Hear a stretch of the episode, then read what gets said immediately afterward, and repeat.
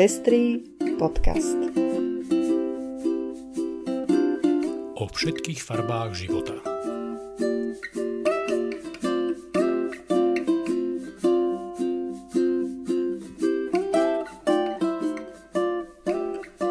Milé poslucháčky, milí poslucháči, vítame vás pri 5. epizóde Pestrého podcastu.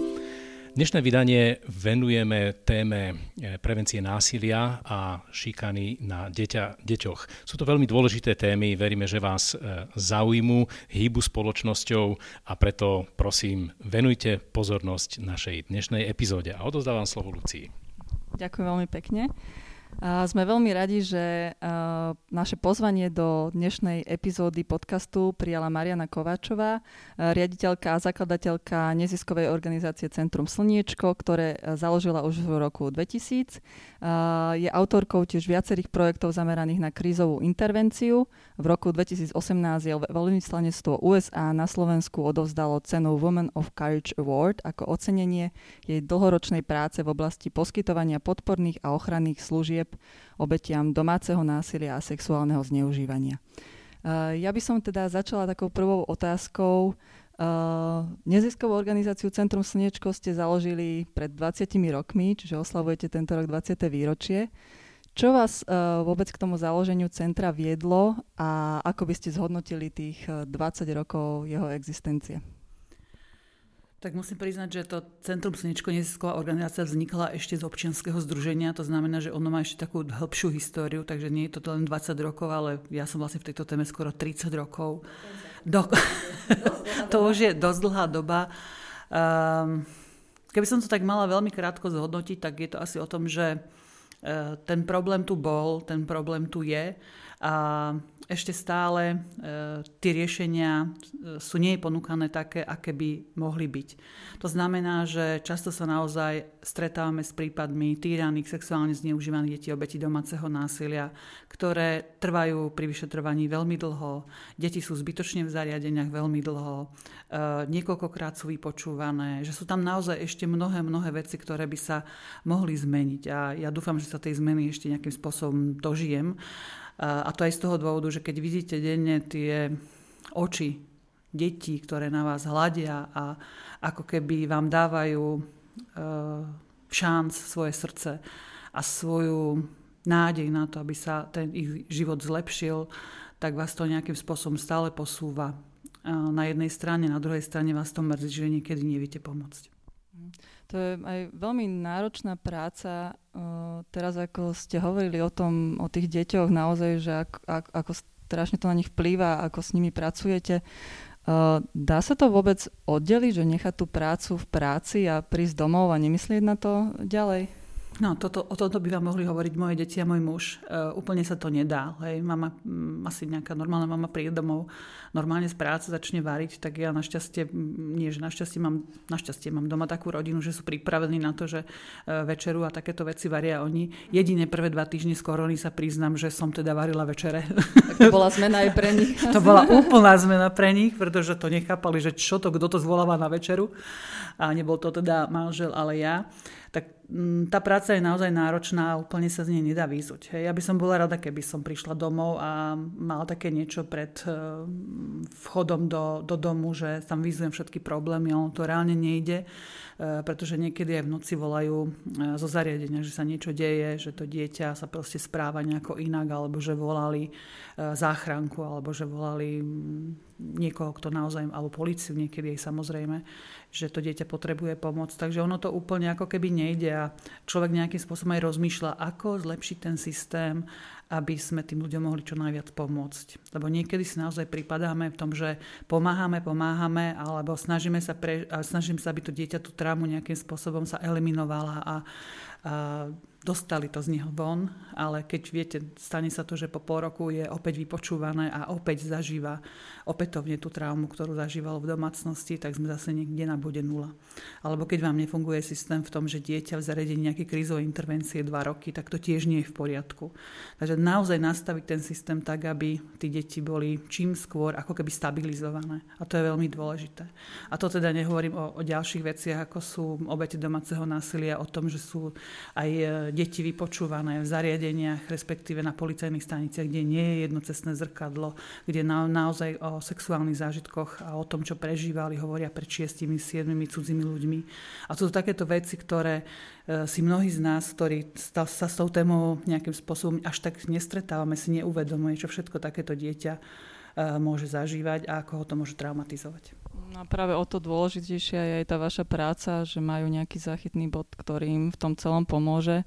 A ako viackrát ste spomenuli aj um, nejakú potrebu, aj zmenu systému, že vedeli by ste zhodnotiť v podstate za tie tri dekády, a ako sa ten systém uh, vyvíjal a že vypichnúť nejaké pozitíva, prípadne negatíva, prípadne nejakých pár opatrení, ktoré si myslíte, že by tak vedeli uh, efektívne a rýchlo tzv. tie quick wins uh, zlepšiť situáciu uh, vlastne celkovo v práci s domácim násilím a aj o prevencii. Mm, musím samozrejme povedať, že tých 30 rokov e, nie je len o tom, že by sme sa stále stiažovali a stále ten systém bol zlý, ale určite sú aj veľmi dobré veci, ktoré sa počas toho udiali, či sa týka to domáceho násilia, domáceho násilia najmä v kontexte inštitútu vykázania. Keď e, dochádza k násiliu, tak vlastne policajt, ktorý prichádza do domácnosti, môže násilníka vykázať. Čo sme ale nedotiahli dlhé roky je to, že keď vykážete násilníka, obeď často nevie, kam sa má obrátiť, aj keď má nejaký zoznam e, inštitúcií, kde by ako keby mohla. Po prvé sú často veľmi ďaleko a po druhé sa obáva toho, že stratí tým, že odchádza živiteľ rodiny, ktorý je síce násilný, ale že stratí absolútne status, že nevie, ako bude platiť dlhy, nevie, čo sa vlastne bude diať, nevie, kde bude bývať. Niekedy je to obydlie, ktoré je, je vlastne buď jeho alebo jeho rodiny, takže ono je to naozaj náročné a v tom momente tá obeď ako keby potrebuje niekoho, nejakú organizáciu, ktorá jej povie, akým spôsobom sa z toho ako keby môže dostať. A toto u nás to prepojenie nefunguje. Hej? My sme vlastne ako prvý taký pilot urobili v Nitre a je teraz od januára 2020 a to tak, že dlhodobo spolupracujeme s policiou v Nitrianskom kraji s tým, že policajt v súčasnosti, ktorý v Nitrianskom kraji vykazuje, tak e, sa spýta teda obete, či môže telefónne číslo nahlásiť teda neziskovej organizácii. My máme vlastne aj akreditáciu v rámci zákona o obetiach trestných činov a pokiaľ tá obeď súhlasí, tak áno, oni nám dávajú telefónne číslo a my už ju kontaktujeme. Robíme právne úkony, sociálne, psychologické a to, čo tá obeď ako keby potrebuje, aby sa z toho celého dostala. No ale nefunguje to zatiaľ na celom Slovensku, tak v súčasnosti je tá naša snaha a, teda veľká vďaka aj pani prezidentke, že si e, zobrala za svoje vlastne túto oblasť a snažíme sa naozaj s viacerými aktérmi, e, s ministerstvom spravodlivosti, s ministerstvom vnútra nastaviť ten systém tak, intervenčných centier, aby to fungovalo, aby vlastne bolo to prepojenie, aby tá obeď dostala to, čo naozaj jej štát garantuje. To je v oblasti e, domáceho násilia, ale v oblasti napríklad detí, ktoré sú týrané a sexuálne zneužívané, tak tam zase došlo e, dva roky dozadu k novelizácii zákona 305 ktorým eh, sa otvorili ako keby centrá pre deti a rodinu, teda boli to aj bývalé detské domovy, ale plus sa otvorili o možnosť, že sa pracuje s rodinami, ktoré sú v kríze v teréne. A to si myslím, že je obrovský krok ako keby dopredu, pretože tam nebolo koho, kto by s tými rodinami ako keby pracoval. Pokiaľ s nimi pracuje sociálny pracovník na úrade, tak eh, je tam, taká, je tam konflikt záujmov v tom, že ak nebudeš teda pracovať ako s tou rodinou alebo s tým dieťaťom, ako máš, tak ti ho môžem zobrať zobrať. Kdežto tí CPDR, ktoré sú v teréne a v ambulanciách, tak tí naozaj robia podporu tým rodinám. Je to pri rodinných konfliktoch. A vlastne my máme také špecializované pri identifikácii napríklad detí so sexuálnym zneužívaním alebo tie, ktoré e, tam je nejaké podozrenie na nejaké týranie alebo dlhodobé zanedbávanie. Samozrejme, že robíme aj viacero programov. A toto je naozaj veľmi dobrá vec. Samozrejme, sa ešte vychytávajú mnohé veci. Nemáme tam dosť odborníkov chýbajú nám ľudia a myslím, že v tejto téme, čo sa týka týraných sexuálne zneužívaných detí, máme len dve jednak zariadenia na celom Slovensku, ktorá je v Žiline a teda u nás v Nitre. A plus aj tá špecializácia na ten terén je práve u nás ako keby v Nitre a v Žiline a to je veľmi málo.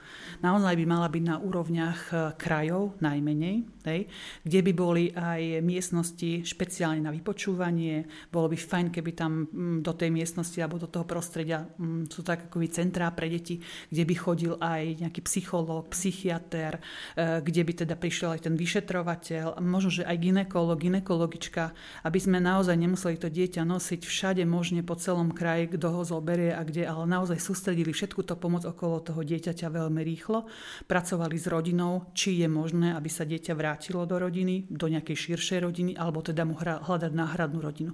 Toto potrebujem naozaj, aby sa veci diali rýchlo. A kde to vlastne viazne? Hovoríte o tom, že treba viac, treba viac. Um, čo, čo je prekážkou toho, že nevieme pokryť vlastne tie potreby a reagovať na uh, ľudí tak, ako by to bolo potrebné? Problém je vo viacerých rovinách. V jednej rovine je Eh, zabezpečenie financovania takýchto centier, aby vôbec vznikli, dať im priestor, dať im teda nejakým spôsobom eh, financie, prepojiť systémy, lebo toto nie je už len o sociálnej práci, toto je naozaj z hľadiska medicíny a všetkých ďalších eh, aktérov, ktorí do toho vstupujú, aby dostal sa tento priestor a naozaj, čo je problémovým, že často to robia, a toto sú dve neziskovky, ktoré to robia, hej, že s týmito sexuálne zneužívanými tyranými deťmi robia naozaj neziskovky a najväčším problémom podľa aj môjho názoru je to, že je to často grantové financovanie. Mm-hmm. A grantové financovanie nemôže podľa mňa byť ani v službách, ale ani e, v takýchto témach, pretože ľudí, ktorí si často vyzdelávate, aj ich pošlete aj do zahraničia a majú aj výcviky, e, tak často odchádzajú z toho dôvodu, že to nie je stabilné, náhodou vám grant končí, končí služba, to je také otázne. Takže toto je taký naozaj veľký problém, že nájsť financovanie na to a povedať, vážený, tu máte teda e, na 3 na 5 rokov e, finančné prostriedky, e, urobte nám túto službu alebo tieto opatrenia sociálno-právnej ochrany detí, postarajte sa nám o túto tému, ja si myslím, že tí ľudia by sa postarali. Ale tým, že je to neisté, často sú to živiteľi a živiteľky rodín, ktoré si nemôžu dovoliť, že im na 3 mesiace alebo na 4 vypadnú nejaké finančné zdroje. Toto je asi na, napriek tomu všetkému e, vaše centrum zastrešuje pomerne veľký počet pracovisk, ja ich teraz vymenujem, e, Centrum pre deti a rodiny, poradňa pre obete, Bezpečný ženský útulok a útulok Bezpečný dom, Centrum prevencie a vzdelávania a viaceré ďalšie. Ehm, sú to ako keby mm, pracoviska s podobnou náplňou, alebo je každé nejakým spôsobom špecifické? Mohli by ste nám to priblížiť? Uh, každé je špecifické, lebo každé robí nejakú špecifickú klientelu, ale vždy je to ako keby o násilí. Čo sa týka, uh, môžeme začať prvým, to je to Centrum pre deti a rodiny, e, to máme vlastne v dvoch budovách. Mojím takým mm, snom, vlastne keď som ja, ja som študovala špeciálnu pedagogiku, môjim snom, keď som ju končila v 89., tak to bolo o tom, že že som si povedala, že nechcem veľa problémov pod jednou strechou, lebo si myslím, že to nie je v poriadku a že deti by mali vyrastať niečom podobnom ako v rodinnom dome. Takže keď si predstavíte, že zariadenie, tak ja vám hovorím, že to sú rodinné domy, kde teda môže byť najviac 10 detí. Podľa môjho názoru je 10 detí priveľa. Malo by tam byť najviac 6 detí s takouto mm, traumatizáciou. Takže to máme také dva rodinné domy, kde teda môže byť nejakých 20 detí, kde je mi poskytované sociálne poradenstvo, e, špeciálne pedagogické, nejaké terapeutické psychické. Proste tí deti tam prídu e, po tom, čo sa im niečo takéto stalo a snažíme sa čo najrychlejšie ako keby riešiť tú ich situáciu. Ale niekedy nám to nedovolí systém. A ten systém je v tom, že dlho sú trestné oznámenia trvajú, dokiaľ je dieťa vypočúvané, potom dokiaľ zasadne súd. Toto je veľmi dlhá doba pre to dieťa, aby bolo v neistote. A my sme práve teda tým... o deťoch, ktoré zostávajú bez rodičov? Áno, o deťoch, ktoré zostávajú bez rodičov, kde buď obidvaja rodičia zlyhali, alebo teda niekedy Niekedy je to o tom, že e, pri sexuálnom zneužívaní, keď e, sa to ako keby odhalí, tak tá matka, ak to teda robí otec, samozrejme, alebo nejaký druh, alebo nejaký partner tej matky, tak tá matka často nedôveruje tomu dieťaťu, že sa také niečo stalo. Samozrejme, že sú tam opäť rôzne veci, prečo to je, e, ekonomická závislosť, neverí, že by niekto mohol takto dieťaťu nejakým spôsobom ublížiť a skôr je naklonená tomu, že to dieťa si vymýšľa. Naviac je to aj v tom kontexte, že často to dieťa, keď je zneužívané napríklad od nejakých 6, 5 alebo 4 rokov, tak rebeluje, hej, tak e, často má nejaké poruchy správania, ukazuje, že sa s ním niečo deje a to okolie tomu nerozumie, hej, myslí si, že, že to je tým, že je nejaké neposedné alebo má nejakú poruchu, alebo, alebo sa tam niečo s ním deje, ale je to jeho zodpovednosť, jeho jeho, jeho vina, hej, proste sa takto prejavuje. Ale často je to len tá odpoveď na to, že sa s ním niečo deje, hej. To znamená, že aj jedným z tých znakov toho, že keď sa dieťa nejakým spôsobom inak správa, že to nemusí byť o tom, že, že je choré, alebo že je iné, alebo že si na to zvykneme, ale že vám dáva signál, že sa s ním niečo deje. Hej? A toto je veľmi dobre vedieť. Potom uh, máme uh, to Centrum pre, respektíve poradňu pre obete a to je, to je poradňa pre pre obete domáceho násilia. E, väčšinou sú to teda ženy, ale teda máme aj prípady, kde sú teda muži alebo starší, e, starší ľudia. Tam vlastne poskytujeme právne, sociálne poradenstvo, prípadne ak obeď potrebuje aj psychologické poradenstvo. A keď tam máme napríklad aj nejaké deti, lebo často tí ženy, ktoré prichádzajú k nám a sú obeťami domáceho násilia, tak prichádzajú v tom kontexte, že, že oni ako keby všetko vydržia, oni ako keby všetko zvládnu, ale že nech urobíme niečo s tými ich deťmi, lebo ten, to násilie ako keby na nich niečo zanechávalo. Deti sú často tiež závislé, na, na, od alkoholu, cigariet až, až drog, hej, začínajú tam byť poruchy správania, ale často si tí matky neuvedomujú, alebo tie ženy neuvedomujú, že pokiaľ si oni neupracujú ten vzťah násilný, ktorý majú a nevytrhnú to dieťa tiež z toho násilného prostredia, nezačínajú sa s nimi pracovať, že to dieťa samotné sa ako keby, jak to oni nazývajú, opraviť nedá. Áno, lebo stále je súčasťou toho prostredia, v ktorom, stále je súčasťou ktoré toho je zdrojom toho m, aj jeho problematického tak. správania. Potom a ja od začiatku vlastne vnímam to, že dieťa, keď nie je aj priamou obeťou, ale je nepriamou obeťou, mm-hmm. vykazuje všetky známky obete. Ono obeťou mm-hmm. je. Áno. A treba s ním tak ho aj brať a tak s ním aj pracovať. E, ďalším tým zariadením, ktoré máme, ktorý ste teda spomínali, je Bezpečný ženský dom. My sme ho vlastne v roku 2015 otvorili. Je to takisto taký väčší rodinný dom, kde môže byť 15 až 17 e, klientov, to je spolu matky s deťmi. E, tam sú také špeciálne, my vlastne splňame jedno z tých štandardov, minimálnych štandardov Rady Európy, kde sú také rôzne, rôzne nuancy, napríklad Dieťa, ktoré je u nás matkou, musí mať napríklad jedného pracovníka, s ktorým ten pracovník pracuje. Psychológa alebo špeciálneho pedagóga. A to z toho dôvodu, že často to dieťa tej matke vyčíta, že sa takéto niečo dialo, je tam narušený vzťah, hej, tak aby si ako keby spracovalo tú traumu.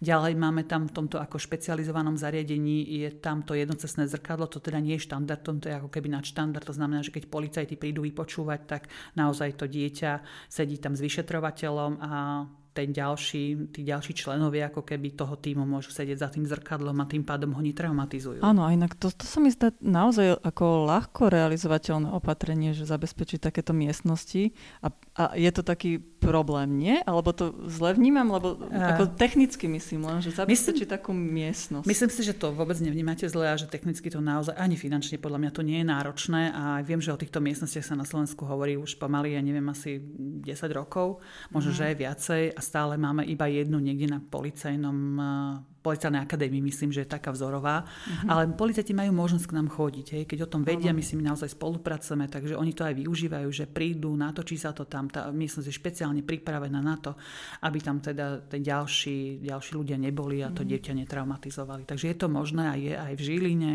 Takže naozaj sa postupne sa ako keby otvárajú tieto možnosti. Aj mhm. keď ja sa priznám, že, že v poslednej dobe uvažujem nad tým, že aj v tých miestnostiach to úplne nie je to pravé orechové, Mm-hmm. A to je z toho dôvodu, že viete, príde policajt, eh, často si vezme notebook, mm-hmm. kde musí teda zapisovať to dieťa, síce je tam psychológ, je tam mm-hmm. sociálna pracovníčka pri ňom, ale to dieťa je často tak, že musí opakovať tú výpoveď, mm-hmm. sa mhm. to ako keby nenahráva, Áno. že ho ten zastaví. Tento dieťa no, už potom nevie, čo vlastne chcelo povedať, mm-hmm. že mnohé veci má potlačené. Že toto naozaj by, by podľa mňa tých dlhoročných skúseností mal naozaj robiť psychológ. Mne sa páči systém, ktorý je teda v Spojených štátoch, mm-hmm. kde, kde napríklad 90 dní 90 dní vlastne má na to ten psychológ na nejakých 10 stretnutí, aby urobil ako keby diagnostiku, či sa to udialo, neudialo, čo sa tam udialo, aké sú následky. A on vlastne s tým dieťaťom e, parciálne pracuje. Hej? A na tom konci dá nejakú výpoveď a povie, áno, toto sa stalo a on ho potom obhajuje aj v tom súdnom konaní. Hej? A to dieťa tým pádom aj nejaký vzťah sa stihne na, uh, vytvoriť medzi, tými, medzi tým psychologom a tým dieťaťom. Kdežto tak takto, keď vám príde dieťa, ktoré nemá ani nejaký vzťah, má obavu, čo vlastne povie. Niekedy je to naozaj veľmi ťažké. A pre mňa, prepačte ešte, pre mňa najhoršie je, že na tom konci, keď vám to dieťa povie, keď túto, túto tortúru a všetko ako keby je za, je za ním, tak e, a dlho to trvá, alebo pachateľ nikdy nie je odsudený a on sa nemôže vrátiť domov, tak vám na konci povie, nikdy som nemal nikomu, alebo nemala nikomu nič povedať. A toto je pre nás všetkých okolo neuveriteľná trauma. Máte možnosť nejakým spôsobom výsledky vašej práce, e, skúsenosti prenášať aj do prípravy a vzdelávania policajtov? Lebo ste spomínali teraz pred chvíľočkou, mm-hmm. že to je možno ako keby slabší článok v celom tom procese. E, je niečo také možné? Darí sa vám to? No, mm, my sme vďaka teda úžasným ľuďom na policajnom zbore práve v Nitre vytvorili naozaj asi taký ojedinelý a úplne že pilotný program, kedy sme vzdelávali všetkých policajtov ale že všetkých e, v téme domáceho násilia, násilia pachaného na deťoch. My sme, nám sa podarilo asi v roku nejakých 2013-2014 natočiť jeden výborný dokument, taký vzdelávací, volá sa to, že Modriny na duši. A to už prechádzam potom k tomu e, e, centru, ktoré je to vzdelávacie. Um, a to je Modrých na duši 1, Modrých na duši 2. A to Modrých na duši 1 je o sexuálne zneužívanom dieťati a ako prebieha ten proces. To znamená, že keď sa stretne s pani učiteľkou, ktorej to povie a tá zareaguje dobre a zle, mm-hmm. so sociálnou pracovníčkou dobre a zle a s vyšetrovateľkou tiež, keď zareaguje zle a keď zareaguje dobre. Mm. Takže toto sme vlastne my vzdelávali e, policajtov v tomto kontexte a ďalej v identifikácii e, obete, že keď ako majú identifikovať, čo pri vykázaní a tak ďalej. A to sme teda robili 3 roky ja tu teraz pozdravujem uh, pani Gancarovú, ktorá je teda naša právnička v poradni, ktorá to, ja som to dávala asi prvý rok, ani nie. Uh, a každú stredu sme naozaj mali vzdelávanie mimo prázdnin uh, policajtov a teda sme to všetko vzdelávali Takže a dokonca sme teda boli asi, podľa mňa asi prvý subjekt na Slovensku, že sme boli v nejakom pláne práce policajného zboru, to nám ako sa smiali, to tam ešte nikto takto nebol, ale teda my sme to nejak to tam presadili a naozaj vtedy odvedenia bola veľká podpora a, a majú tam úžasného psychologa, mm-hmm. ktorý teda naozaj tomu dával veľkú šancu. A sám robil aj prieskum. Hej. E, on vlastne robil aj taký výskum, že keď sme tí vzdelávania robili, čo tí policajti ako keby nám to hovorili. Uh-huh. A vo veľkej väčšine vyšlo to, že je to fajn, že to potrebujú, že potrebujú vidieť tie konkrétne uh-huh. prípady a príklady, ale tiež tam deklarovali aj to, že keď oni urobia to vykázanie, urobia všetko, čo sa len dá, ale tá obeď ako keby nejde ďalej. A veľakrát je to potom o tom, že keď prichádzajú do do tej domácnosti tretí, štvrtý krát a majú robiť vykázanie, tak už potom si povedia, že ho ani nebudú robiť, lebo je to zbytočné. Ale tá obeď, keby mala možnosť sa nakontaktovať, alebo to nakontaktovať vlastne to centrum, lebo oni nikdy nemajú silu tie obete, mm-hmm. na nich a povedali im, áno, týmto spôsobom ideme a toto vám toto môžeme pomôcť, vybaviť, vyriešiť a poďme teda ďalej, tak mnoho tých obetí podľa môjho názoru by sa toho chytilo a s násilím skončilo. Ale takto mm-hmm. sa násilný často vracia naspäť a násilie eskaluje. Uh-huh. A keď už hovoríme o tom e, vzdelávaní, viete aj zhodnotiť, že aký to má dopad teda pr- na prax uh, policajného zboru v porovnaní teda s inými krajmi, kde asi teda takéto vzdelávanie uh, neprebieha? Ono to je niekedy ťažké takto zhodnotiť, mm-hmm. lebo jak sa hovorí, doma si prorokom. Takže je to ťažké, ale zase na druhej strane máme veľmi dobrý feedback od obetí domáceho násilia, že naozaj im povedali tí policajti, alebo naopak tí policajti prichádzajú, volajú, telefonujú, máme tu takúto vec, čo by sme s tým mohli urobiť, ano. alebo obráti sa na to slniečko. Mm-hmm. A, a zase my im dávame naspäť, áno, toto a toto sa nám podarilo. V rámci korony musím pochváliť e, policajtov, že naozaj e, sme mali obe domáceho násilia, ktorú sme nemohli prijať. Ešte tí poradenskí pracovníci, ako keby nebola tá možnosť ako keby sa stretnúť, tak všetko vytelefonovali a tí policajti vytlačili všetky veci. Podalo mm-hmm. sa to mhm. podanie. Naozaj, že boli, boli úžasní. A toto je to, že vás to potom baví, tá práca. Hej? Keď to ide, ale keď pomáhate obeti a stále vidíte, že ako keby tá obeť e, beha z jedného zariadenia do druhého, lebo nefunguje nejaký podporný systém bytov, alebo niečo, kde by mohla ísť, alebo má neviem, 280 e, eur príjem a nič iné viacej. A teraz akým spôsobom sa môže osamostať, kde môže spracovať, keď má malé dieťa, nezoberú ho do škôlky. To sú všetko veci, ktoré, ktoré ako keby neprispievajú k tomu, aby sme sa niekedy aj tak mohli vytešiť. Ale zase mm-hmm. na mhm. druhej strane, keď vidíte vidíte toto, že to prináša svoje ovocie a že, že sa veci dajú posúvať a nestojí nás to ani miliardy, ani mhm. milióny, mm-hmm. tak, tak je to super, je to dobrý pocit. Mhm, to je určite veľmi uh, skvelý pocit potom, keď vidíte ten uh, pozitívny efekt praxi. A v podstate toto vzdelávanie asi patrí pod uh, to vaše Centrum prevencie a vzdelávania. Mm-hmm. A vaše centrum zároveň vytvorilo interaktívny preventívny program Kozmo a jeho dobrodružstva, ktorý je teda určený špeciálne pre deti do 8 rokov a je určený pre materské školy a prvé ročníky základných škôl. Mm-hmm. A s tým, že personál škôl sa vďaka nemu môže dozvedieť, ako hovoriť s deťmi o témach násilia zážitkovou formou a na stránke programu uvádzate takú krásnu víziu, ktorú by som odcitovala, že každé dieťa je iné, každé dieťa má iné podmienky na svoj rozvoj, každé dieťa je jednoducho jedinečné a preto je dôležité, aby sme deti naučili byť tolerantnými, priateľskými a zodpovednými pozemšťanmi. K tomu nám môže pomôcť aj Kozmo so svojimi dobrodružstvami. Kozmo je kamarát detí, rodičov, vychovávateľov, učiteľov, jednoducho všetkých nás, ktorí sa môžeme podielať na tom, aby bol svet lepším a bezpečnejším miestom pre všetkých a teda aj pre naše deti. A e, mňa by zaujímalo, ako to vnímate, ako ďaleko sme od tohto podľa mňa takého ideálneho sveta, v ktorom uh, je aj teda aj tá škôlka, aj škola, aj, aj domov bezpečným miestom pre všetkých, uh, bez ohľadu na inakosť detí, či um, nejaký, nejakú inakosť ich rodín. A čo môže vlastne každý z nás spraviť preto, aby sme sa k tomuto ideálnemu svetu priblížili? No, myslím, že máme ešte veľa rokov pred sebou, aby sme sa k mm. takémuto svetu priblížili a ja úplne neviem, či, či sa to až tak dá, hej, ale keď je už človek na svete, tak naozaj by mal urobiť všetko preto, aby ten svet bol lepším miestom a najmä teda pre nás všetkých, ale aj pre tí deti, lebo tí e, ako keby prenášajú tie vzory, ktoré, ktoré, pre ktorých sme my. Hej. To je mm. jednoznačne dieťa, to, čo vidí, ako keby prenáša ďalej. Takže Myslím si, že sme ešte veľmi ďaleko a môjim takým snom je, že dostať Kozma do každej škôlky na Slovensku, tak ja dúfam, že toto sa budem snažiť e, aj s celým môjim týmom presadzovať. A pred chvíľkou sme skončili, ak som sem prišla, tak sme sedeli e, naozaj s odborným týmom a riešili sme, ako to dostať ešte viac, ako keby k rodičom. Že my sme vytvorili preventívny program jednoznačne a tam vzdelávame pani učiteľky a učiteľov, psychológov, aby sa s týmto programom dostali do škôlok aby naozaj učili deti ako keby identifikovať, naučili deti identifikovať, čo je vhodné a čo je nevhodné správanie na jednej strane a upevňovali tie pozitívne vzorce správania. Hej? A to je to tá najlepšia prevencia násilia. Naučíme ich riešiť, ako sa riešia konflikty, čo sa s tým dá urobiť, ako má reagovať pani učiteľka, ako má reagovať normálny rodič, ktorý teda dieťaťu neubližuje, ale chce, aby sa z neho stal dobrý pozemšťan.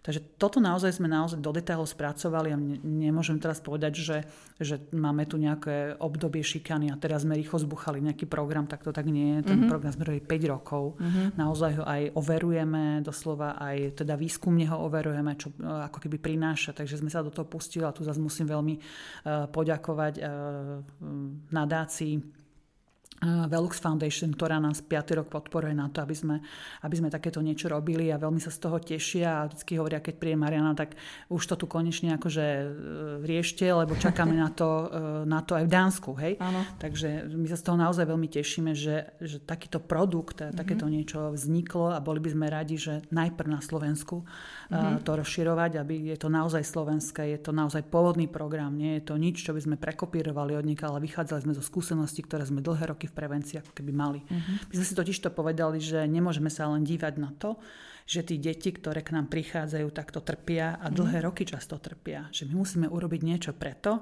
aby sa takéto niečo nedialo. To no, som sa a... presne chcela spýtať, mm. že či vlastne tá vaša predchádzajúca práca vás viedla k tomu, že ste sa začali ano. venovať aj tej prevencii. A myslela som si, že to asi bude ten dôvod, lebo uh, na tej praxi sme... človek zistí, že teda chýba tá eliminácia a prevencia toho násilia a to je niečo, čo je dôležité, aby ste mali tých vašich e, klientov, tých detí a žien a mužov e, čo najmenej.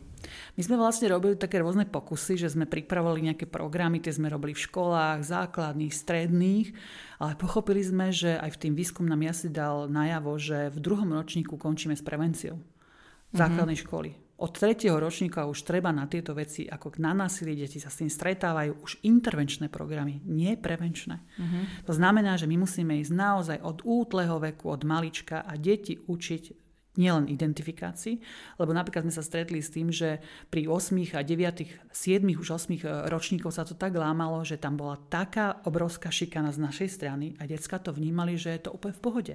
Že je to norma, ktorá tu je uh-huh. a my sme všetci boli teda až úplne zdesení, čo deti v 7. 8. ročníku po, počítali za normu. Hej? Mm-hmm. Že to bola naozaj šikana podľa mňa najhrubšieho zrna. Kde mm-hmm. oni ešte ako keby zatvárali oči, toto je všetko v poriadku, to nič sa nedeje. Mm-hmm. Mne pri tomto teraz napadla jedna otázka, e, keď ste hovorili, že vlastne tá šikana, alebo teda deti to tak vnímajú, že však šikana tu no. vždy bola. Mm-hmm. On, ono je to tak, že to je vlastne skoro ako keby súčasť socializácie. Mm-hmm. Že, že my, my sme síce ľudia, ale sú v nás aj veľmi silné animálne pudy a teda chceme sa presadzovať, chceme prejavovať dominanciu nad inými a keď teda je nejaký slabý článok, tak na tom sa tá dominancia najľahšie a najlepšie ano. prejavuje. Um, ja mám taký dojem, že niekedy um, ako keby um, kvôli šikane mnohí rodičia mali tendenciu potom vyhýbať sa socializácii detí a, mhm. a berú ich z toho prostredia. A ako nájsť rovnováhu vlastne medzi týmito dvoma vecami, že do istej miery mhm. áno, je to prirodzená súčasť spoločnosti, že mm-hmm. teda hm, áno, ako ľudia sa chceme presadiť, ale na druhej strane, aby to nemalo tento patologický e, rozmer. Uh tá otázka, že úplne nie, nie je jednoduchá, neviem, či na ňu viem, že na 100% e, odpovedať, ale myslím si, že ani to nie je dobré, že keď sa deje dieťaťu niečo a rodič o tom vie, že ho zoberie z toho prostredia a učí ho doma alebo vychováva ho doma a ako keby ho... Uh, ako izoluje. Hej? Dajme povedať, že izoluje. Pretože ono sa aj tak bude stretávať vo svojom živote s ďalšími ľuďmi a pokiaľ sa on nenaučí e, nejaké vzorce správania, ktoré doslova niekedy aj nepriťahujú mm, tohoto dieťa alebo toho človeka, ktorý by ho zneužíval, pokiaľ to dieťa sa niekedy nenaučí asertívne povedať aj nie a stačilo a nájsť teda v sebe tú silu, ale teda aj podporu tých rodičov a teda ďalších ľudí okolo seba, tak sa to vlastne prenáša do jeho života a stáva sa celoživotnou obeťou. Hej? Pretože stále ako keby to vníma, že je to obeť, že je to nespravodlivé, ale ako keby sa nevie pohnúť z tej role toho obete, z tej obete do inej role. Preto je veľmi dôležité, dobre vieme, keď si hovoríme o, o sociometrii v rámci skupinách, tak dobre vieme, že vždy je v tej skupine nejaký ten šašo, nejaký ten, čo je, čo, áno, vždy to tam ako keby je, ale dobrá tá sociometria, alebo vlastne v tom kolektíve sa deje, že sa ten šašo mení, hej. Pokiaľ je to stále na jednom dieťati, hej, a je to tam dlhodobo, tak to naozaj už treba riešiť a čím skôr. Pokiaľ vidíte, že v tej skupine sa vám to mení, že raz je ten na vrchu, raz je ten na vrchu a raz to dieťa je také a také, áno, že si to ako keby vie vybojovať to miesto. Ale pokiaľ je tam stále jeden a je tam skupina na ňom, hej, to, e, na ňom, ktoré sa takéto násilie deje, tam to treba naozaj veľmi rýchlo zastaviť. A je to potom úloha to, tých pedagógov alebo pedagógických? Jednoznačne. Jednoznačne. Aby oni to odsledovali tú situáciu ano. a vlastne... Jednoznačne je to úloha, úloha pedagógov, úloha prevencie, úloha toho, ako, ako pracujete s tými mm. deťmi, uh, že vlastne dávate tú rovnocennosť ako keby. A naozaj tam je veľmi dôležitá tá práca. Ja si niekedy myslím, že, že práca učiteľa je dôležitejšia ani nie v tej vzdelávacej funkcii, ale v tej výchovnej ako ano. keby. Hej? Že e, v poslednej dobe e, vidím, že tí deti, ktoré k nám prichádzajú, naozaj to násilie zažívali dlhodobo. To znamená, že sa to niekde muselo prejaviť, že začína už ako keby také sociopatické črty u tých detí. Mm-hmm. Hej?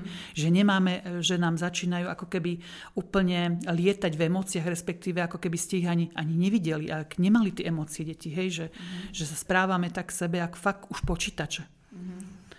Toto mi tam veľmi chýba a toto ja si myslím, že sa bude musieť do tých škôl vrátiť. Ak sa mhm. nám to nevráti do škôl, že trošičku aj na tie emócie e, sa sústrediť, že my mhm. budeme mať deti a máme deti, ktoré majú vysoké IQ, ale máme deti, ktoré budú mať nízke EQ. Mm-hmm. Ale to EQ je podľa mňa pre život dôležitejšie, dôležitejšie. ako IQ.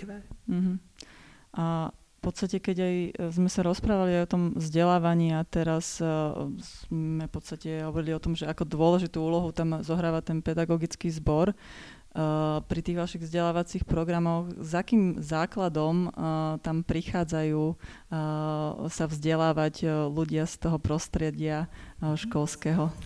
No ja sa priznám, že som teraz dosť vzdelávala a vzdelávam hlavne teda pedagógov, psychológov a teraz posledné, tento rok som veľmi vzdelávala pani učiteľky v materských škôlkach, mm-hmm. aj kvôli Kozmovi, lebo ten Kozmo pozostáva z takých štyroch dní vzdelávania a tí dva dní ja dusím ohľadom týraných, zneužívaných mm-hmm. detí, ohľadom prejavov, ohľadom toho, akým spôsobom môžu zasiahnuť.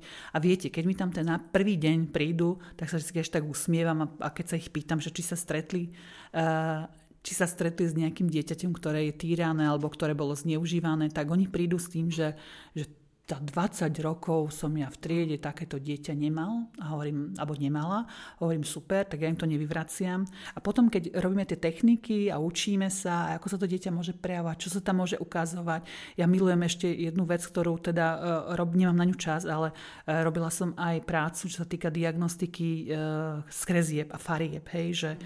že naozaj tí deti, ktoré sú týrané, špecificky kresia napríklad, hej. No a tá pani učiteľka vám vždy povie, že teda nič a po tých dvoch dňoch, keď tam podusím, tak vám príde, že aha, tak hovorila som, že nemáme, ale nikdy sme nemali a teraz, že jeden, dva, tri, päť. To je úplne iný pohľad, ako keby, hej, že oni naozaj e, úplne inak sa k tým deťom, deťom e, začínajú stávať a toto je, toto je to, čo my potrebujeme dosiahnuť, že ten kozmo je super, ale oni musia aj vedieť, prečo to robíme, prečo ten preventívny program je a oni zistia, že vlastne áno, majú tam možno aj takéto detičky, ktoré sú traumatizované, čo s tým majú urobiť. A že je veľmi dôležité, aby čím skôr začali s takýmto preventívnym programom, ale často už potrebuje oni takú intervenciu, že čo majú urobiť, e, ako to majú riešiť, hej, aby teda aj tomu dieťaťu ako keby pomohli, aby sa tá rodina nezamkla, hej, možno tam sú aj nejaké iné veci, ktoré sa v tej rodine dejú, aby bola nápomocná, ale hlavne, aby aj tá rodina chcela pomôcť. V rámci toho projektu Kozmo ste vlastne pripravili taký komplexný balík materiálov, teda nie je to len tá samotná knižočka, je tam aj niekoľko Aha. videí, a, ktoré sledujú rôzne tematické okruhy, napríklad uh-huh. posmievanie sa kvôli zovňajšku, ano. nepríjmanie dievčat e, za rovnocenné bytosti, branie veci bez súhlasu, kyberšikana. Uh-huh ku knihe vlastne je aj pripravená metodická príručka pre dospelých. Doteraz sme hovorili vlastne o tej príprave pedagógov ano. na túto oblasť. Ako je to s, s rodičmi? Mm-hmm. Dokážu aj rodičia pracovať s týmto materiálom? Je tak nadizajnovaný, že je to možné aj v rodinnom prostredí mm-hmm. používať? Priznám sa, že áno, je, je tak nadizajnovaný, ale potrebujeme k tomu takú lepšiu tvorivosť. Hej? A prichádzajú vlastne také otázky od tých e, rodičov, že ako to uchopiť, ako by sme s tým ešte mohli pracovať aj do hĺbky. A teraz sa priznám, jak som sem prišla, tak sme pripravili práve program pre rodičov, akým spôsobom by mohli uchopiť tento program, ako s ním pracovať. Snažíme sa to aj tak do hĺbky, ako keby, aby mohli ísť.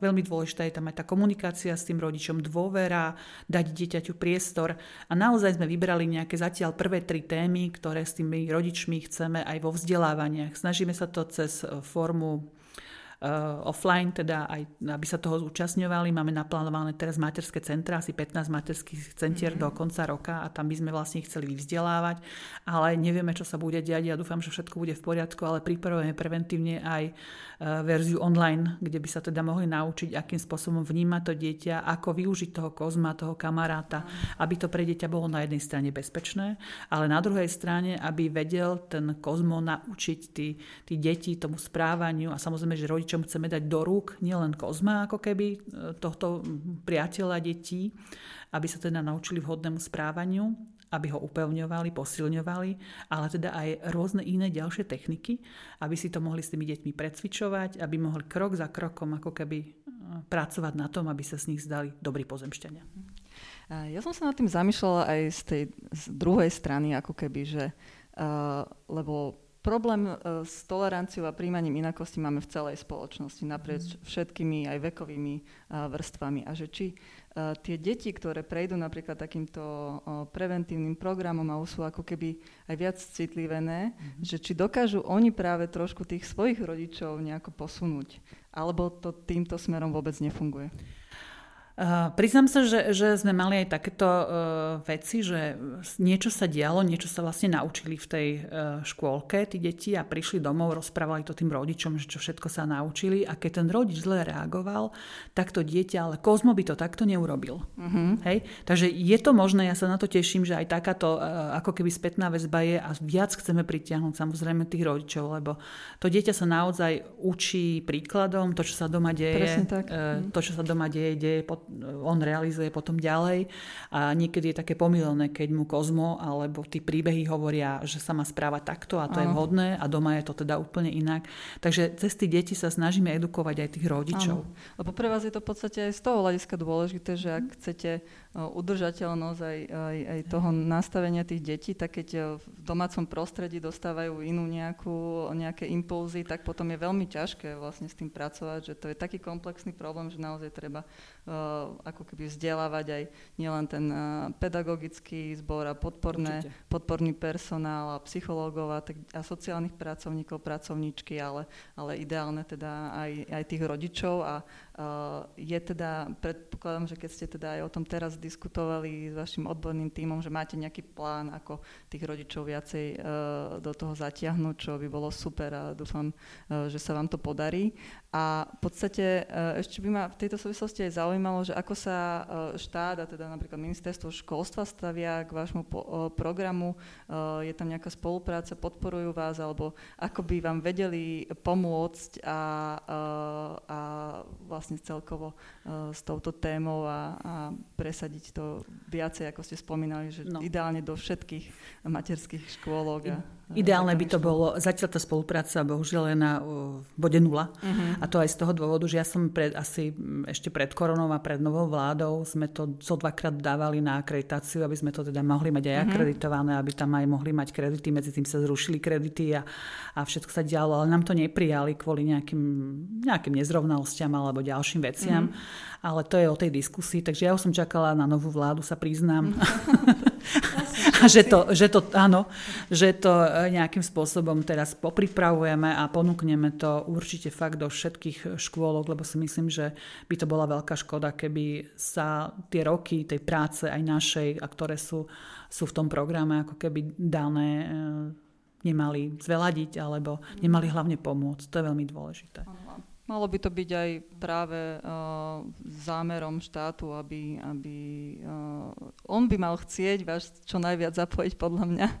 Tak, ja si to tiež myslím, aj keď my už sme takí, že, že skôr sa snažíme vycvičiť tých pedagógov, ktorí to šíria ako keby mm-hmm. ďalej, hej? ktorí to šíria ďalej, aj tých psychológov, ktorí tam teda robia programy, že toto je pre nás také veľmi dôležité, zaškoliť tých ľudí, aby oni sami mohli pracovať. Hej? Mm-hmm. Toto je Aha. alfa a omega. A v podstate pri každej téme je dôležité mať nejaké základné dáta. Ako je to na Slovensku s témou školských šikany? Máme nejaké dáta z celého Slovenska? Existuje niečo? Vieme, ako, ako rozsiahly je ten problém? Uh, neviem to takto pomenovať, ja viem, že sa robili dva výskumy, ale mm-hmm. boli skôr zamerané na Slovensku, zamerané na problematiku násilia páchaného na deťoch. A teda uh, robili sa to, ten posledný, ktorý sa robil, robil sa v, asi dva roky dozadu a bolo to v ročníkoch 8 a 9, ak si dobre pamätám. Uh, tá vzorka bola pomerne dosť veľká. Tam bolo, že 70% detí nejakým spôsobom zažíva násilie a vysoké percento z týchto detí poukazovalo práve na ako keby formu šikanovania násilia v škole. Takže to sú obrovské čísla, s ktorými uh, treba niečo robiť. Samozrejme, že tam boli vysoké čísla na sexuálne zneužívanie, viac ako 3% a vychádzalo to už niekedy do 7-9%. Potom tam boli čísla, ktoré boli 27% fyzického násilia. Takže to sú naozaj vysoké čísla a ja si myslím, že keď nebudeme robiť a takúže komplexnú prevenciu, hej, že to není o tom, že Centrum Slnečko to urobí, uh, hej, to ako, pardon, sme síce dobrí, my si to uznávame, ale to nemôže byť len o nejakom centre Slnečko, tu musíme naozaj komplexná prevencia, ktorá na seba nadvezuje. Hej? To keď niekto spraví program Kozma, ešte je výborný program, ktorý, e, ktorý realizoval Európska únia. Si pamätám, že asi 10 rokov dozadu som bola v Prahe, kde to Češi ako komplexne dali a to bolo, volá sa to, že doším, že Kiko a ruka, to je prevencia sexuálneho zneužívania. Preto vlastne vy tam v tom našom programe toto nenájdete, lebo už jeden takýto program máme, ktorý by bol fajn ako keby realizovať, ale my sme sa na neho ako keby nedali a len zo pár dobrovoľníkov, ktorí ho v tých škôlkach uh, začali robiť. A je to veľmi dobrá vec, lebo uh, najväčší problém, ktorý deti majú s násilím, je to, že to nevedia identifikovať. Oni prakticky často žijú, že sú sexuálne zneužívané alebo je tam doma násilie. Myslí si, že to násilie je všade v každej rodine. A keď tak vyrastajú, tak oni to berú ako za normu. A tú normu potom ako keby majú aj vo svojej ďalšej rodine. Však toto sa doma dialo, tak toto fungovalo, tak prečo by to nemohlo fungovať aj v mojej rodine? A toto ako keby nemajú zastavené. A nikto mi nepovedal, bacha, tak toto už je za čiaru. Hej, toto už nie je OK, s týmto treba niečo robiť. Hej. Toto je to, generačne sa nám to takto prevaluje. No, práve to som chcel povedať, že teda ja, už to je pár rokov, čo som chodil do školy a ja si ešte pamätám, že áno, pán učiteľ na hudobnej výchove prišiel vždy s huslami a keď sme zle zaspievali alebo sme niečo nevedeli, tak tým sláčikom sme dostali po prstoch takto a to, to proste bolo akoby akceptované v tej dobe, alebo učiteľ na, na chémii, myslím, hádzal po nás kľúče a Kľúče, to mám aj ja, to sme mali aj my. Na, presne na chémii no, sme to hm, mali. A, a, Nebol to ale, ten istý? No a to práve to chcem povedať, že naše tri deti, ktoré už sú dospelé, prešli vlastne dobrou školou, ale napriek tomu e, v mnohých tých rozhovoroch samotné tie deti identifikovali, že e, vlastne tí učitelia sa správajú voči deťom znevažujúcim spôsobom, že priamo teda sa dotýkajú ich dôstojnosti, poznajú poznáme to, že teda ten učiteľ alebo učiteľka si sadla na niekoho a mm-hmm. ak zrovna je to teda ešte aj dieťa, ktoré zo strany ostatných e, detí spolužiakov je predmetom šikany, tak to potom musí byť ozaj peklo pre také dieťa. E, takže otázka, akým spôsobom vieme tomuto predchádzať vo vzdelávaní učiteľov. Možno, že to nie je priamo otázka na vás, ale, ale hovorili sme už o tom, ako vlastne pomáhať učiteľom pri identifikovaní vlastne domáceho násilia ale teraz, keď sami učitelia vlastne nevedia rozpoznať tú hranicu a v tej prísnosti sa nechajú uniesť a potom robia takéto veci. No, niečo sa už asi deje, už len z toho kontextu, že uh, už ako učiteľ, čo ste doteraz nemuseli, musíte dávať odpis registra trestov. Hej, to znamená, že keď sa vám tam už niekde v histórii vyskytlo nejaké násilie, tak už by ste asi učiteľom byť nemali. Hej, to je jedna vec, ktorá sa teraz deje. Ja sa priznám, že ja pracujem v tejto, v tom, tejto oblasti veľmi dlho. My sme odpisy mali hneď ako neziskovky. Ja proste nemôžem zamestnať človeka, ktorý by mal už v odpise nejakým spôsobom nejaký takýto trestný čin, takže aj keby to už niekde má zahladené, v odpise to má, takže nemôžem ani takého človeka zobrať. Takže to, toto sa asi už deje. Možno je to aj taká, že mne v školstve, takto my v sociálnej práci, by ste vedeli, Napriek tomu, že sú tam ľudia veľmi málo honorovaní, to si nebudeme hovoriť, no. čo, čo sa tam deje, horšie ako učitelia, to, to je úplne podľa mňa najhoršia asi platená odborná práca. A tak my v sociálnej práci máme supervízora. Hej? Áno. My proste, keď niečo sa deje, ja mám svojho, e, moji ľudia nemôžu mať mňa, ale majú niekoho iného, niekedy aj dvoch. Áno, že keď sa niečo deje, tak sa snažíte vychytať a ten supervízor vám to tam ako keby uprace. Uh-huh. V školskom systéme žiadna supervízia nie je. Uh-huh. Hej? A toto je podľa mňa zle, lebo to je práca, práca s ľuďmi, práca s deťmi, že ten človek môže byť vyhorený, naštvaný. Uh-huh. A ten supervízor už keď toto vidí, tak buď s vami začne pracovať a odchod, už musíš ako keby e, ísť z tejto práce von, lebo toto nie nie je dobré, už si e, vyhoretý, alebo potrebuješ nejakú intervenciu, alebo potrebuješ niečo iné, alebo psychoterapiu dokonca, hej, mm-hmm. aby si vedel ovládať svoje, to, čo máš ovládať, hej, alebo už s deťmi nikdy nepracuje. Toto mi v tom školskom systéme, keď to porovnávam s tým sociálnym, veľmi chýba. Mm-hmm. Hej? Že tí učitelia ako keby nemajú sa na koho obrátiť a niekedy, je, niekedy viete, potrebujete zatelefonovať.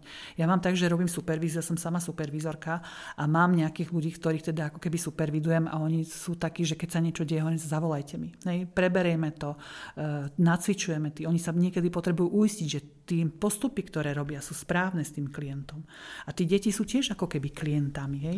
Kolega je kli, môjim, ako nie klientom, ale teda musím sa k nemu vedieť nejakým spôsobom správať. Niekedy to, že ma zasiahne doma že mám nejaké, nejaké pošramotené vzťahy s manželkou alebo s manželom a že sa to nejak zosype, mám nejaké problémy s dieťaťom a ešte mám teda ako keby byť milý a usmívavý e, proste k deťom, že toto niekedy neviem spracovať, tak toto je tá výborná platforma, kedy vám pomôže ten človek sa pozrieť na veci s nadhľadom, mm-hmm. pomôže vám začať e, klpko, ktoré sa vám v živote e, veľmi zamotalo, začať rozmotávať a začnite sa ukludňovať a potom aj tá práca je o niečom inom. Hej. Mm-hmm. Toto sú presne veci, ktoré mne v tom školstve ako keby chýbajú a to som ja v školstve nie som dlhé roky, mm-hmm. aj keď mám špeciálnu pedagogiku, ale toto si myslím, že tam ako keby chýba. Mm-hmm.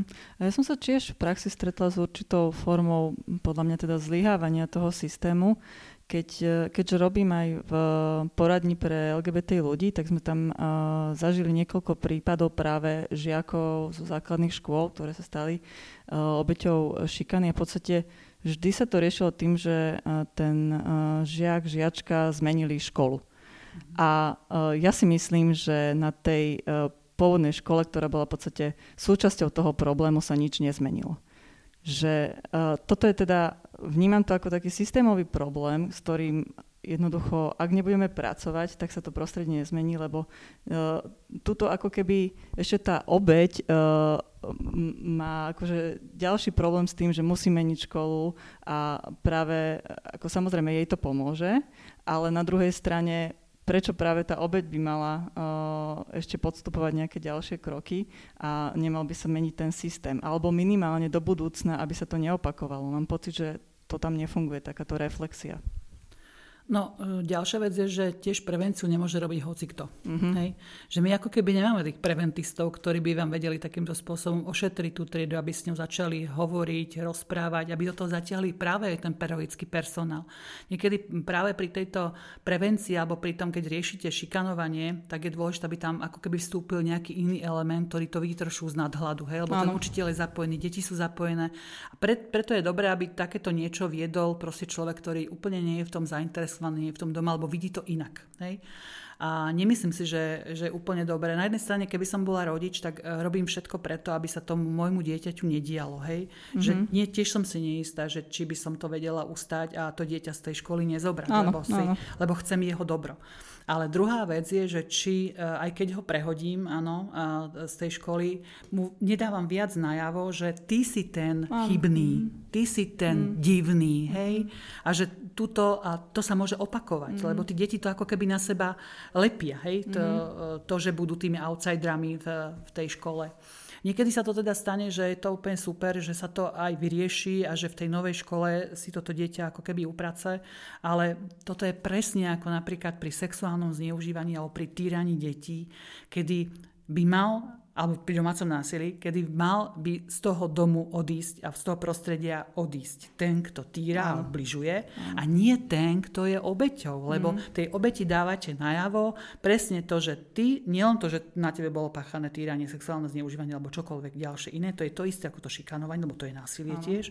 A my mu dávame najavo, že ty si iný, ty si divný, ty chod do toho zariadenia, tam to rieš. Nie, aby, sa, aby sme zomkli celú tú, uh, celú to okolie okolo neho, mm-hmm. aby mhm. mu pomáhalo, aby sme si to jasne ako keby upratali, to dieťa zostalo a tá obeď tam, kde v tej societe, kde je podporné, aby teda tam bola. Aby my sme urobili všetky tie veci. Ale my naopak ich vyťahujeme von, tuto buď v nejakom zariadení, alebo tuto buď niekde inde, alebo v inej škole. Mm-hmm. Kde sa to môže to, ešte aj opakovať. Kde sa to bude na 99% opakovať. Hej. Takže asi tak. No. No mohli by sme iste pokračovať ešte veľmi dlho, ale možno na záver jedna otázka. Vy ste spomínali, že eh, tie veci, ktoré robíte, tak eh, sú akoby vzorom aj pre zahraničie. Mm-hmm. A otočím to a opýtam sa, je pre vás niektorá z krajín v Európe alebo kdekoľvek inde eh, krajinou, ktorá má túto oblasť dobre podchytenú, zvládnutú, od ktorej sa prípadne vyučíte, alebo by sa naša spoločnosť mohla viac poučiť? E, ja, ja to mám také nakuskované, že z každej krajiny by som zobrala niečo iné. Mne sa napríklad páčilo to, keď sme, boli, keď sme boli v Anglicku, tak tam existovala taká možnosť alebo taká spolupráca, že eh, jedna organizácia pracovala s obeťou domáceho násilia so ženou a druhá pracovala s tým mužom. Hej, pokiaľ on chcel, buď to bolo formou takou, že, že to mal nariadené, alebo chcel sám, aby sa ten vzťah nejakým spôsobom e, vyriešil, alebo teda aby sa naučil aj inak fungovať.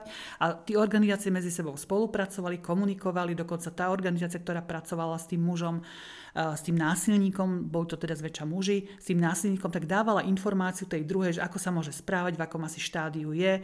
Dokonca som si tam vyskúšala nejaký prístroj, ktorý bol certifikovaný, kde mi dali do, do ruky také dve cinové gule, ktoré boli na niečo napojené a to vraj znižuje agresivitu. Hej. Tak som mm-hmm. sa pozerala, že kde my sme. Takže to bolo také, že fajn, toto sa mi páčilo, že naozaj tá komunikácia tam bola a ako keby sa pracovalo aj s tým násilníkom. Ja viem, že výskumy hovoria o tom, že je to veľmi nízka šanca, mm-hmm. ale treba tú šancu dať, pretože ten násilník, aj keď opúšťa tú ženu, tú obedomáceho násilia, nájde si ďalšiu inú a všet, ten proces sa ako keby bude opakovať. Takže to je tiež taká prevencia, ktorá je veľmi dôležitá. Potom sa mi páči naozaj v tých západných štátoch eh, Norsko, eh, Švédsko, ale myslím, že aj Dánsko, že e, v týchto západných krajinách, že naozaj majú e, centra pre deti, ktoré sú sexuálne zneužívané na určitých, v určitých lokalitách, kde je to všetko pod jednou hlavičkou a to dieťa tam príde, hej, a všetko sa rieši okolo neho. Nie ako u nás, že dieťa je proste, mm, dá sa povedať, trošku v lufte a beháme tam, beháme tam na také a také vyšetrenie a trvá to veľmi dlho, trvá to niekedy rok, dva a na konci môže byť aj taký stav, že sa nikdy nič nestalo, že sa vlastne nič nepotvrdilo a dieťa sa vracia naspäť naspäť a po pár rokoch ho máme v katastrofálnom stave, kde prichádza už možno ako dospelá osoba, ktorá je teda absolútne zničená. Hej. Takže toto sú veci, že, že ja by som si z každého toho systému zobrala, zobrala asi, asi ani, niečo. Ani nie je taký dokonalý, a, že by a sa veľmi sa mi celý. páčilo napríklad v Dánsku, že e, tam napríklad vyšetrovanie detí musí, je, je zákonom dané, že do 10 dní po skutku, keď to je nahlásené, dieťa musí byť vypočúvané. Čo si myslím, že je teda fajn, aj keď hovorí, že niekedy sa to pretiahne, že o nejaké 2-3 dní, že to je, alebo týždeň, že to je všetko OK. Ale keď u nás je, keď mám dieťa, ktoré je vypočúvané eh, po skutku, ktorý sa stal po pol roku, tak to je naozaj... Tragédia. To je tragédia. Mm. To je tragédia. Toto by tu nemalo byť. A takisto sa mi páčil v Amerike ten systém, že po 90 dňoch, že 90 dní je vlastne to dieťa buď izolované, keď, keď nie je napríklad tá rodina podporná, keď napríklad týrali obidvaja rodičia, že sú tam také tie špecializované rodiny, kde to dieťa ako keby môže ísť. A tých 90 dní je od tých rodín, rodiny izolované, dochádza k tomu vypočúvaniu, hej, tak to bezpečnom prostredí, bezpečnom mieste a tam sa už potom povie, že či áno, či nie a zastupuje ho niekto iný a už sa rieši, či sa môže vrátiť domov. A toto mi príde, že e, to, to ak sa mi podarí niekedy tu zrealizovať, tak ja budem naozaj šťastná v tom kontexte, že to dieťa naozaj nie je traumatizované tým, že musí byť v nejakom zariadení, ktoré je e, ako krízovo intervenčná, trvá, trvá to, že je tam rok a pol. Hej, rok a pol nemôže mať telefón, rok a pol nemôže mm-hmm. mať iné obmedzenia, kde už iných CPDR-kách, teda v tých centrách pre tie rodiny, tam takéto obmedzenia nemajú. Mm-hmm. A že ono je vlastne v krízovom režime veľmi dlho. To si tí deti nezaslúžia. A ani my nie. Áno. Ja by som to na záver tak zhrnula asi, že budeme nielen vám, ale celej spoločnosti držať palce, aby sa práve aj tieto príklady dobrej praxe dokázali implementovať aj na Slovensku a aby sa vám darilo, aby ste mali aj čo najväčšiu podporu zo strany štátu. A ďakujeme vám veľmi pekne za rozhovor. A ako Ondrej spomínal, mohli by sme ešte hovoriť asi aj ďalšiu hodinu, ale verím, že si to niekedy v budúcnosti zopakujeme a že budeme mať aj nejaké pozitívne správy o posune, ako sa táto téma na Slovensku vyvíja a ako sa zlepšuje situácia detí a celkovo v školskom prostredí. Ďakujeme pani Mariane Kováčovej, ktorá je riaditeľkou a zakladateľkou neziskovej organizácie Centrum Slniečko. Mne sa najviac páči ten motív vášho projektu Kozmo byť dobrým pozemšťanom. E, ja v tom vidím vlastne apel na našu ľudskosť, aby sme naozaj boli ľuďmi takými, ako máme byť, aby sme si navzájom neubližovali, aby sme sa jeden druhého rešpektovali. Vďaka za tú prácu, ktorú robíte, vďaka, že o nej rozprávate, že ste prišli a približili túto prácu aj našim poslucháčom. Prajem vám všetko dobré e, pre budúcnosť vášho projektu a um, možno, že je to také uh, absurdné prianie, ale, ale aby, aby postupne bolo tej vašej práce potrebné stále menej a aby, aby možno sme zostávali len pri tej prevencii a možno tu, to, to liečenie tých symptómov a pomoc obetiam, aby stále bola umenšovaná. Ešte raz veľká vďaka. A ja veľmi pekne ďakujem. Pekný deň. Do počutia a stretneme sa pri ďalšej epizóde.